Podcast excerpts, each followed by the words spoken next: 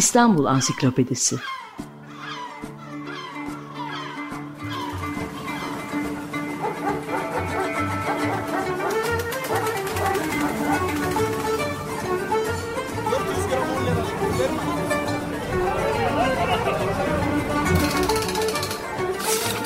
İnsanlar, olaylar, mekanlar, gelenekler ve ihtiyaçlar üzerinden şehrin tarihinden sayfalar.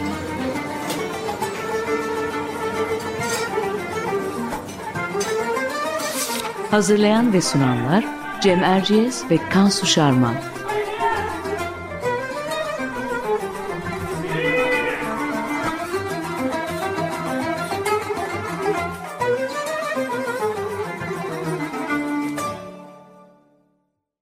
Merhaba Cem Erciyes ben. Açık Radyo'da Kansu Şarman'la birlikte hazırladığımız İstanbul Ansiklopedisi'nin yeni bir programındayız. Bu programda tam da bayram tatili arifesinde e, olduğumuzu düşünerek, e, herkesin tatillere akacağını düşünerek ya da hayal ederek İstanbul plajları ve sayfiyelerini konuşalım istedik. Konuğumuz e, İstanbul'da sosyal yaşama dair çok sayıda makalesi bulunan araştırmacı Feza Kürkçüoğlu. Hoş geldin Feza. Hoş geldin. Hoş bulduk. Biz her hafta olduğu gibi Kansu ile kısa bir giriş yapacağız. Sonra sözü konuğumuza bırakacağız. İstanbul'da yaz aylarını şehrin başka bir yerine giderek geçirme geleneği Tanzimat sonrasında ortaya çıkmış bir alışkanlık. Ondan önce daha e, saraya has bir şey. Sultanın ve saray er-, erkanının Topkapı Sarayı'ndaki idari teşkilatı sayfiyeye taşıdıkları, Boğaziçi'nin muhtelif yerlerine yaptırdıkları kasır ve köşklerde kaldıkları e, ya da günübirlik olarak kendilerine ait bahçeleri ve mesireleri ziyaret ettikleri biliniyor. Kağıthane, Üsküdar, Çamlıca, Çengelköy, Göksu, Paşabahçe, Büyükdere, Sarıyer, Bentler saray halkının gittiği sayfiye yerleri arasında. Bu gezilerde halk genel olarak yapılan cirit oyunlarının, pehlivan güreşlerinin, okçuluk yarışmalarının izleyicisi konumunda. Tanzimat sonrasında ise bu iş biraz daha yaygınlaşıyor. Tabi burada önemli olan şirketi hayriyenin kurulması, vapur seferlerinin başlaması. Ama buradan itibaren de sözü Kansu'ya bırakalım istiyorum. Kansu.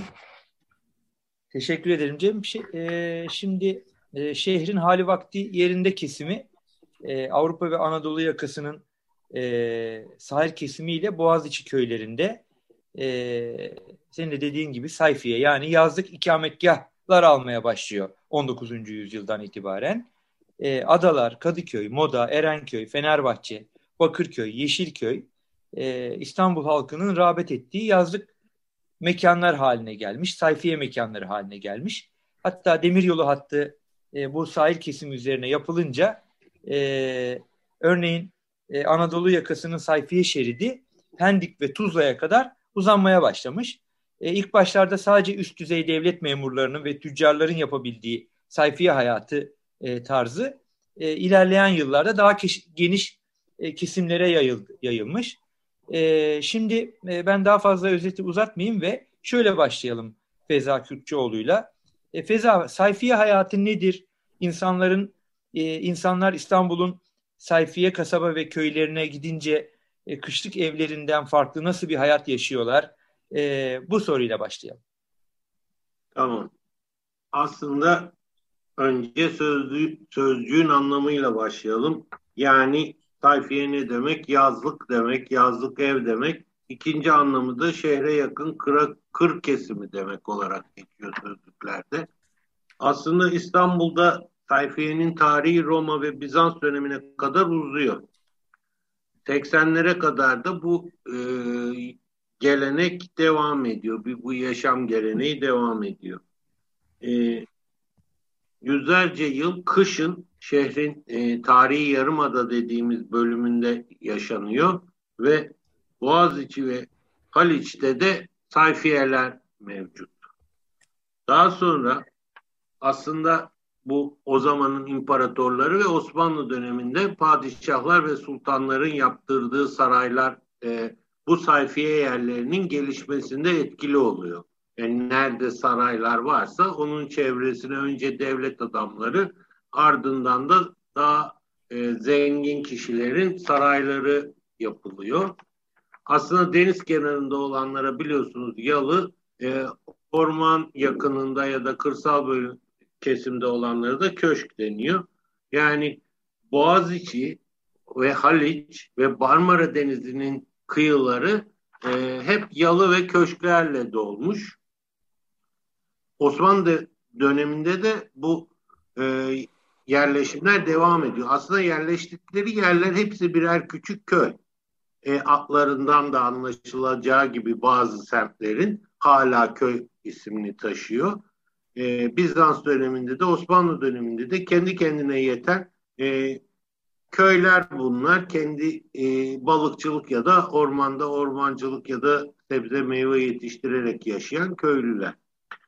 E, başka şunu söyleyebiliriz sayfiye için ilk başta.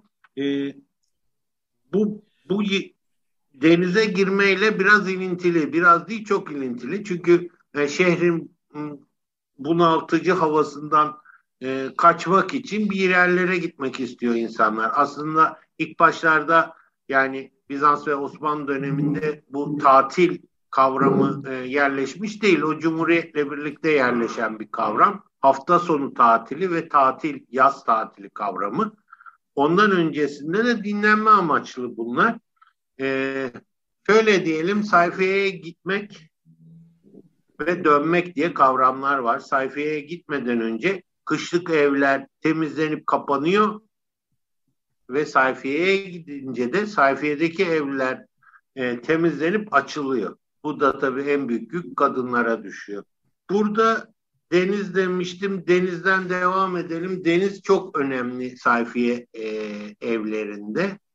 Deniz kenarındaki sayfiye evleri daha sonra o semtin e, yerine, lokasyonuna göre şehrin içinde kalarak büyüyor ve İstanbul e, biraz önce sizin de dediğiniz gibi ulaşım burada çok önemli. İstanbul ulaşımda ilerledikçe, ulaşım kolaylaştıkça diğer semtlere daha uzak yerlere doğru sayfiyeler aramaya başlıyor. Yani hep bir keşiften bahsediyoruz burada. Aslında bir anlamda da keşfettikleri ve oturdukları yerleri biraz tüketmekle de ilgili yeni keşiflerin başlaması. Denizlerde de e, deniz hamamları ve plajlar söz konusu. Peki tam, tam da bu noktada deniz hamamları demişken biraz oradan devam edelim. Deniz hamamı dediğimiz şey ne? Nerelerde ku, ku, kurulmuş? Kimler kullanıyor bunu? Ee, şöyle devam edelim. 19. yüzyılın ortalarından başlayarak 20. yüzyılın ilk çeyreğine kadar e, süren bir gelenekten bahsediyoruz. Deniz hamamları İstanbulluların serinlemek ve dinlenmek için tercih ettiği yerlerin başında geliyor. E, deniz hamamı deniyor ya da deniz banyosu deniyor. Bu mekanlar aslında e, biraz savaş mekanlar. E, şöyle ki dört tarafı tahtayla kapanmış, ortası havuz ve kenarlarında da kabinler bulunan e, eğer ki e, deniz kıyıya para, e, yakın e, derinse derinse o zaman bir köprüye ihtiyaç duymadan derin değilse de e, yeterli derinliğe ulaşana kadar da ince uzun bir köprüyle o deniz hamamlarına bağlanıyor. Yaz boyunca deniz hamamları hizmet veriyor. E, yaz sonunda da pardon yaz sonunda da sökülüyor ve ertesi yaz tekrar kuruluyor. Bakımları yapıldıktan sonra tahtaların çam ağaçlarından yapılan bir şeyden bahsediyorum. Burada şey çok önemli. E, o zamanların e, deniz hamamları bizde bizde diyorum çünkü yurt dışında da var buna benzer e, yapılar. Bizde e, iki ayrı hamamdan söz edebiliriz. Erkek deniz hamamı, kadın deniz hamamı. Bunlar birbirine yakın oluyor ama yakınlığı şundan daha yakın değil. Yani diğer hamamın sesi öbür hamamdan duyulmayacak şekilde bir uzaklıkta kuruluyor. Kadınlar ayrı, erkekler ayrı giriyor. Bir de aslında e, deniz hamamlarının daha küçükleri var. Kulübeden hallice büyük. e, iskelelerle bağlanmış. Genellikle bunlar adalarda ve Boğaziçi kıyılarında oluyor. Bunlar zaten mahsus e, deniz hamamları. Yani oradaki yalıda bulunan kişilerin denize girmeleri için hazırlanmış yapılar. Nerede vardı en çok diye sorarsan yani siz, sen de söylediğin Yeşilköy, Bakırköy, Samatya, Yenikapı, Kumkapı, Eminönü hatta Karaköy Köprüsü'nde iki tane büyük deniz hamamı var köprünün altında. Yani Karaköy Köprüsü evet. merkezi bir yerde bile deniz hamamı var aslında. Ama aynen, yine de hani aynen. bazen şey diye düşünüyorum. Biz mi bunu bu kadar önemsiyoruz? Bugünkü kadar e, denize girmek, denizden yararlanmak İstanbul'da yaygın bir şey mi? Bu yani e, biraz daha sanki 20. yüzyıl e, şeyi gibi, alışkanlığı gibi değil mi? Adeti gibi öyle diyeyim. E, evet aslında yaygın. Şöyle diyeyim. E, ama tabii şeyi unutmadan bu e, saptamayı yapalım. O zaman e, yani 1800'lerin sonuna doğru İstanbul'un nüfusu 1 milyon bile değil. Evet. Ve o zamana göre de bu deniz hamamlarının bulunduğu yerlerde 2-3, o semtlerde 2-3 deniz hamamı bulunduğu da biliniyor. Dolayısıyla çok sayıda deniz hamamı var. E, bu da halkın denize gösterdiği e, ilgiyi e, bize e, belli ediyor. E, şöyle diyeyim, bu deniz banyosu ya da deniz hamamları aslında daha sonra kulüp ve derneklere ait hususi plajlara ve halk plajlarına dönüşüyor. Hmm, evet. Ne zaman dönüşüyor? Ne zaman dönüşüyor? 1920'lerde. 20'lerin başında. İlk neresi açıldı diye sorarsanız Florya sahillerinde açılıyor 1920'de. Ee, önce işgal kuvvetlerinin bahri askerleri buradan denize giriyor. Ardından Ekim devriminden kaçan Beyaz Rusların bir bölümü buraya yerleşiyor bu kıyılara ve e, sıcaklardan bunalan Beyaz Rusları yani o zamanın yazarlarının yazdığıyla söyleyeyim Petersburglu ve Moskovalı dilberleri görmek için İstanbulluların akınına uğruyor Florya. Çok geçmeden o kalabalıktan yararlansın diye e, orada açık hava koltuk meyhaneleri ve banyo kabinlerine benzer tahtadan salaş yapılar görülmeye başlıyor. İlk meyhane açıldığı yer e, Florya'da e, plajın yanında, plaj e, içinde diyelim. Ana, Anastasias isimli bir Rum'un meyhanesi. Ondan sonra da ilk plaj gene orada açılıyor. Solaryum plajı.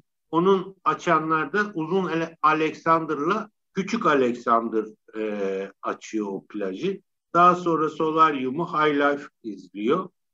E, burada bir saptama yapmak gerekirse eğer tren o tren yolculuğu olmasaydı e, tabii ki bu banyo dediğimiz semtlerde e, bu tür e, plajlar, gazinolar olamaz. Yani insanlar böyle kalabalıklar halinde buralara tren sayesinde gittiler.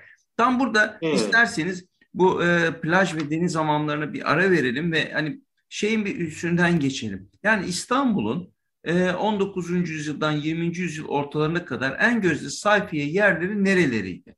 Hani bir şey bir şekilde programın başından beri isimleri geçiyor ama e, özellikleriyle birlikte birbirlerinden ne farkları vardı? İnsanlar neye göre buraları tercih ederdi? Bu konuyu da şöyle bir kısaca değinebilir miyiz Feza? Tabii. Ya aslında şimdi e, sayfiye yeri değil ama İstanbul'un evet. en gözde semtleri diyebileceğim yerler Boğaziçi kıyıları ve tepeleri olmuş. Biliyorsunuz Cumhuriyet'ten sonra Haliç e, sanayiye, küçük sanayiye ayrılmış. ayrılmış. Dolayısıyla e, Haliç kıyılarındaki o sayfiye evleri yok olmuş. Ama Boğaziçi kıyılarındaki ve tepelerindeki köşkler ve yalılar hala durmakta. E, çok sayıda romana da konu olmuş biliyorsunuz. Oradaki hayat mesela sayfiyede e, Boğaz içindekinden bahsediyorum. Mehtap alemleri düzenlenirmiş. Yani kayıkla geceliğin mehtap seyretmek için bir başka kayıkta da saz takımı var. Onun eşliğinde yani müzik eşliğinde mehtap izlemeye çıkarlar. Onun dışında söyleyebileceğim akşam üstleri akşam saatine kadar uzanan akşam piyasası ya da akşam gezisi diye bir kavram varmış ve bunlar yürüyerek, kayıkla, faytonla, daha sonra da otomobillerle yapılan bir tür geziler. Gene bunun da ilk adresi Boğaziçi, Haliç ve adalar olmuş. Ee, şöyle diyeyim. Yani Boğaziçi dediğimiz zaman şeyleri anlamalıyız değil mi? İşte Bebek, e, Yeniköy, evet. e, işte Sarıyer, Sarıyer'e kadar olan, evet. Bu buralar Karşı yani, aynı evet, 19 ve 20. yüzyılın sayfiyeleri Boğaziçi'de. Karşı tarafta hakeza. E, Ama tabii ki karşı taraf daha az. Daha az. Evet bu taraf yani şey evet. şu anda ben Avrupa tarafındayım. Onun için bu taraf diyorum. Avrupa tarafında daha yoğun bir şey var, yerleşim var. Evet. Anadolu tarafında daha az. Kadıköy'den e, işte Anadolu Hisarı'na kadar uzanan ama çok seyrek e, bir şey bir yerleşim orada da görüyoruz. Peki bir de şeyi hatırlayalım. Tabii tabii şey kısmı var. Mesela Caddebostan, Kadıköy, Fenerbahçe'nin e, şey aşağısı e, Kalamış. Oralar Cumhuriyet döneminin güzel sayfiye yerleri. E, 19-20. yüzyıl başında da oralar e, favori miymiş? Oralarda kullanılıyor muymuş? Evet. E, yani tabii ki Boğaziçi ya da Haliç kıyıları gibi değil. Bunun nedeni Bizans ve Roma, Bizans ve Osmanlı döneminde ulaşımın çok zor olması. Evet. At arabalarına yapılıyor. Dolayısıyla Halic'i tercih ediyorlar. Yani, evet. Yani Bakırköy'e bile bir günde gidiyorlar at arabasına. Öyle düşünürseniz e, tabii ki karşı tarafta da e, daha uzaklara gitmek yerine daha yakınları tercih etmişler ama e, mesela Bağdat Caddesi e, Bizans zamanında da sayfiye yeriymiş ve çevresi. Hmm. Emavi oradaki kalıntılardan bunun böyle olduğunu söylüyor. Ee, yani bu mesela gene aynı şekilde Mecidiyeköy hani bir zamanlar buraları dutluklu diye bir evet. söylem var ya. Yani bu gerçekmiş. 1930'lara kadar Mecidiyeköy Tabii. dutlarıyla ünlü bir sayfiye e, semtiymiş ve e, günü birlikte gidilip geliniyormuş. Yani mesire yeri mesire yeri yanlış oldu. Mesire zaten gezilecek yer demek. Bir mesire gibi e, kullanılmış Mecidiyeköy. Daha sonra 40'lardan 50'lerden sonra bugünkü halinin ilk to- temelleri atılmış diyelim. Ya Güzel, şimdi bir, 19... bir köşeli parantez açabilir miyim? Kansu çok sevdiğim bir evet. anekdot. Ee, ben sosyal medyada gördüm. Ee, yanlış hatırlamıyorsam Hikmet Feridunes imzalı bir dergi haberi. Bayağı Mecidiyeköy'deki dut bahçelerinde e, röportaj yapmış. Yani aileler Aynen. geliyor ağaç kiralıyor. O ağacın dudunu, dutunu kendileri topluyorlar. O bir eğlence. Altında oturuyorlar falan filan. Bayağı dut bahçeleri var yani hakikaten de e, gazetelere haber bile olmuş o zaman da. Ben de Pardon, bir şey ekleyeyim. Kasaplarıyla da ünlü. Mecidiyeköy kasaplarınla da ünlü. Çok sayıda kasap var ve İstanbul'un tarihi yarımada dediğimiz bölgesinde oturanlar sadece et almaya da gidiyorlar oraya. Evet. Şimdi bütün bütün programı Mecidiyeköy'e ayırmadan önce ben devreye gireyim. İyi olur. Ee, biraz 1930'lara kadar geldik ama Cumhuriyet devrine geçmeden önce biraz sayfiye yerinde giyim kuşam konuşalım mı? Yani yazlık kıyafetler eskiden de ince oluyor elbette ama denize nasıl giriyorlar? Mayolar bugünkünden farklı mı? Ee, tabii en önemlisi bu sayfiye e, modası Osmanlı İstanbul'unda toplumun diğer kesimlerince nasıl karşılanıyor? Birazcık da bundan bahsedelim. Yani biz zaten programın başında sizin söylediğiniz gibi Tanzimat'tan sonrasından bahsediyoruz. Batılılaşma hareketinden bahsediyoruz. Dolayısıyla Osmanlı'nın e, son döneminde batıya olan ilgi e, batıdaki bu tatil anlayışı, e, dinlenme anlayışını Türkiye, e, Osmanlı topraklarına da taşımış. Tabi Osmanlı toprakları derken abartmayalım sadece İstanbul gibi büyük kent, e, başkente taşımış. Dolayısıyla e, ince elbiseler revaçta. Geceleri ise e, Osmanlı döneminde de Cumhuriyet'in ilk dönemlerinde de kulüpler var e, ve gazinolar var. Oraya giderken tabii özellikle kadınlar daha ağır giysiler giyiyorlar. E, tabii bir de e, yazlık tiyatrolar var Osmanlı döneminde ve Cumhuriyet döneminde de sinemalar var. oraya giderken de daha rahat elbiseler giyiyorlar. Mayolara gelince aslında mayolar 1900'lere kadar erkeklerin fanila dediğimiz e, ve diz kapağına kadar uzanan şortları, kadınların ise yünden dikişleri kuvvetlendirilmiş gündelik elbiselerle girdiğini biliyoruz denize. E, ve de tabii denizden çıkınca o yün elbisenin ağırlığını düşünün. Dolayısıyla çok e, sıkıntılar yaşamışlar ve zaman içinde şey olmuş. E, önce elbise çıkmış, e, uzun kollu bluz ve altında da diz kapağının diz kapağı hizasına uzanan e, şortlarla girmişler denize. E, zaman içinde bunaldıkça bir kol çıkmış, öbür kol çıkmış. E, sonra e, diz kapağındaki şort hizası yukarı doğru çıkmış. E, 1930'lara geldiğimizde e, ne olmuş? Mini etekler yani mini etek mayolar moda olmuş.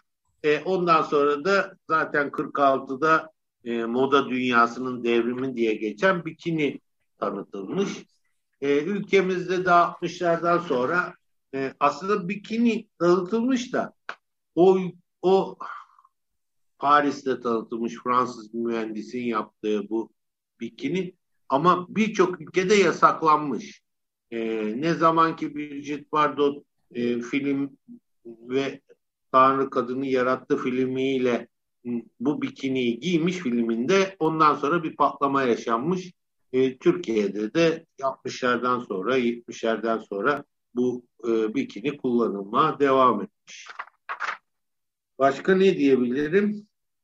Peki evet. şuradan devam edelim o zaman. Ee, şimdi güneş banyosu diye bir kavram var. Yani deniz banyosunun dışında Cumhuriyet döneminde özellikle e, söylenen bir kavram güneş banyosu. Bu eskiden bu yana var mı? Bronzlaşmak, karar kararmak eskiden de makbul bir şey mi? Şimdi güneş banyosunun tarihine baktığımız zaman 10. yüzyıla kadar uzanıyor. Ee, elbette şimdiki gibi yarı çıplak yapılmıyor. Ee, aslında e, 1900'lerin başından beri 1930'larda kadınların bronzlaşma isteği ile moda oluyor. Sonra dönem dönem bu moda e, geliyor, geçiyor. E, en son 70'lerde moda oluyor ve o 70'lerdeki modayla birlikte de güneşlenme bir e, peşine sanayi takıp geliyor. Yani güneş yağları, e, şemsiyeler, güneş gözlükleri, aklınıza güneşle ilgili ne gelirse hepsinin üretimi başlıyor. O zamana kadar neyle e, güneşleniyorlar diye sorarsanız zeytinyağı gibi e, yağlarla e, sürerek güneşleniyorlar ama şurada bir parantez açıp söyleyelim.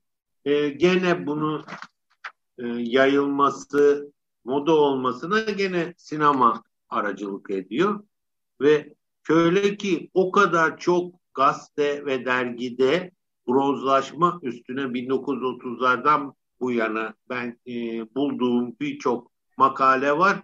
Zararları, tehlikeleri e, yazdığı halde hala e, bronzlaşma isteği devam ediyor. Biliyorsunuz solaryumlar açıldı. Artık denize de gitmeye gerek kalmadı. Plaja daha doğrusu. Peki evet. e, artık vaktimiz kısalıyor. Bu şeyi atlamayalım istiyorum. Cumhuriyet döneminde sayfiye yerleri ve tatil anlayışında da değişiklikler görülüyor. Biraz bundan bahsedelim mi son soru olarak? Tabii. Biraz Cumhuriyet arada yine bir parantez açmak istiyorum. Ee, Zafer Toprağ'ın da bir sayfiye sergisi vardı. Orada da görmüştük. Yani Cumhuriyet biraz özendiriyor da. Yani deminden beri konuştuğumuz plajları mesela. Yani e, sağlam kafa sağlam vücutta olur. Yani spor yapılsın, ondan sonra güneş alınsın vesaire diye Böyle de bir sanki yaklaşım oluyor Cumhuriyet'in ilk yıllarından itibaren ve toplumsal talebi de değiştiriyor, yönlendiriyor muhtemelen bu. Elbette ya örneğin Florya'nın bu kadar o zamanlar e, ki ben de Florya'da yazlıkçılerinden kişilerden biri oldum çocukluğumda. E, Florya'nın o zamanlar 60 yıllardan bahsediyorum. 80'lere kadar meşhur olmasının nedeni 35 yılında Atatürk'ün Florya Cumhurbaşkanlığı Köşkü'nü yaptırmasıyla evet. başlıyor. Ee, yine şöyle bir şey diyebiliriz. Söylediğinizi destekleyen bir e, şey. O da modern anlamda ilk plajımız Sarıyer'deki yani Büyükdere'deki Beyaz Park oluyor. Hı. Plajı olarak. Ve Atatürk bir gün parka geliyor. Yani denize geliyor, Beyaz Park'a geliyor ve orada plaj açıldığında erkek ve kadınların çok yakın e, hamamlarda denize girdikleri şeklinde şikayet dilekçeleri verilmiş hep. Hmm. E, Atatürk de buna bunu öğrendikten sonra şöyle diyor. Burada olmayan, doğru olmayan şey aradaki mesafenin azlığı değil, deniz hamamında hala haremlik ve seramlık aranmasıdır diyor. Ve ertesi yıl plaj yeniden düzenlenerek kadın ve erkekler bir arada denize girmeye başlıyorlar. Yani Cumhuriyet'in buradaki etkisi oldukça büyük. Evet. Peki e, ben, ben, Cumhuriyet'in etkisi büyük. Tabii biz plajlardan bahsettik. Şimdi ben orada bir köşeli parantezi açtığım için. Fakat e, sayfiye ve e, tatil yeri bağlamında ne tür değişimler oldu? E, 20'lerde, 30'larda, 40'larda sanıyorum Kansu birazcık da onu kastetmişti hatırlatayım. Evet, evet. Evet. Şimdi yani aslında tabii bu sayfiye yerinin e, neresi olduğuna ve sayfiyecilerin kimler olduğuna bağlı olarak da değişiyor. Tabii çok zenginlerin bulunduğu semtlerdeki e, yaşam e, işte kulüpler çerçevesinde yürüyor. O kulüplerdeki gece eğlenceleriyle devam ediyor. E, gündüzleri plajlara gidiliyor. Ya, tabii bir de parantez açayım şunu söyleyeyim. Özellikle 20. yani 1900'lerin başından itibaren e, eğer semt yakınsa Osmanlı döneminde e, Cumhuriyet döneminde de semt uzak da olsa fark etmiyor. Artık otomobiller ve otobüsler var. E, sayfiyedeki erkeklerin e, çalışanlarının işe gitmesi söz konusu. Yani e, onlar gündüz işlerine gidiyorlar İstanbul merkezine yani tarihi yarımada ve çevresindeki iş yerlerine gidiyorlar. Gece dönüyorlar. İşte geceleri denize girme o, o zamanlar çok olmadığı için e, onlar da yazlık sinemalara, yazlık tiyatrolara ya da gece kulüplerine ya da yani o zamanın e, deyiminle gazinolara gidiyorlar. Gazinolarda ne tür eğlenceler var diye sorarsanız Alaturka saz ve Alafranga saz diyorlar. ya onu, da ince saz. Onu, onu biraz hızlandıralım e, gazino programını. Çünkü süremiz bitti. E, yavaştan veda etmemiz lazım. Alaturka saz, Alafranga saz. Başka neler var gazinolarda? E, o dönemin çok ünlü solistleri geliyor ve komedyenleri geliyor. Eğleniyorlar. Aslında tabii bunun dışında da yazlık sinemalar var. Ee, daha orta hallilerin gittiği, çekirdek çitleyip film seyremek, seyretme keyfini yaşadıkları. Onlar da 60'larda çok popüler oluyorlar ki 70'lerde televizyon çıktıktan sonra da yavaş yavaş kapanmaya başlıyorlar. Evet, evet. Hayatımızdan çekiliyorlar. Peki Feza Kürkçoğlu çok teşekkür ediyoruz. Ee, ben programı kapatma işini üstleniyorum. Ben teşekkür ee, ederim. Çok sağ olun, sağ ol katıldığınız, katıldığın için programımıza. Bugün Kansu Şarman'la İstanbul Ansiklopedisi'nde İstanbul'un e, sayfiyelerini konuştuk. Konuğumuz Feza Kürkçoğlu'ydu. Kendisine teşekkür ediyoruz. Bizi dinleyenlere de teşekkür ediyoruz. Herkese iyi bayramlar diliyoruz. İyi bayramlar.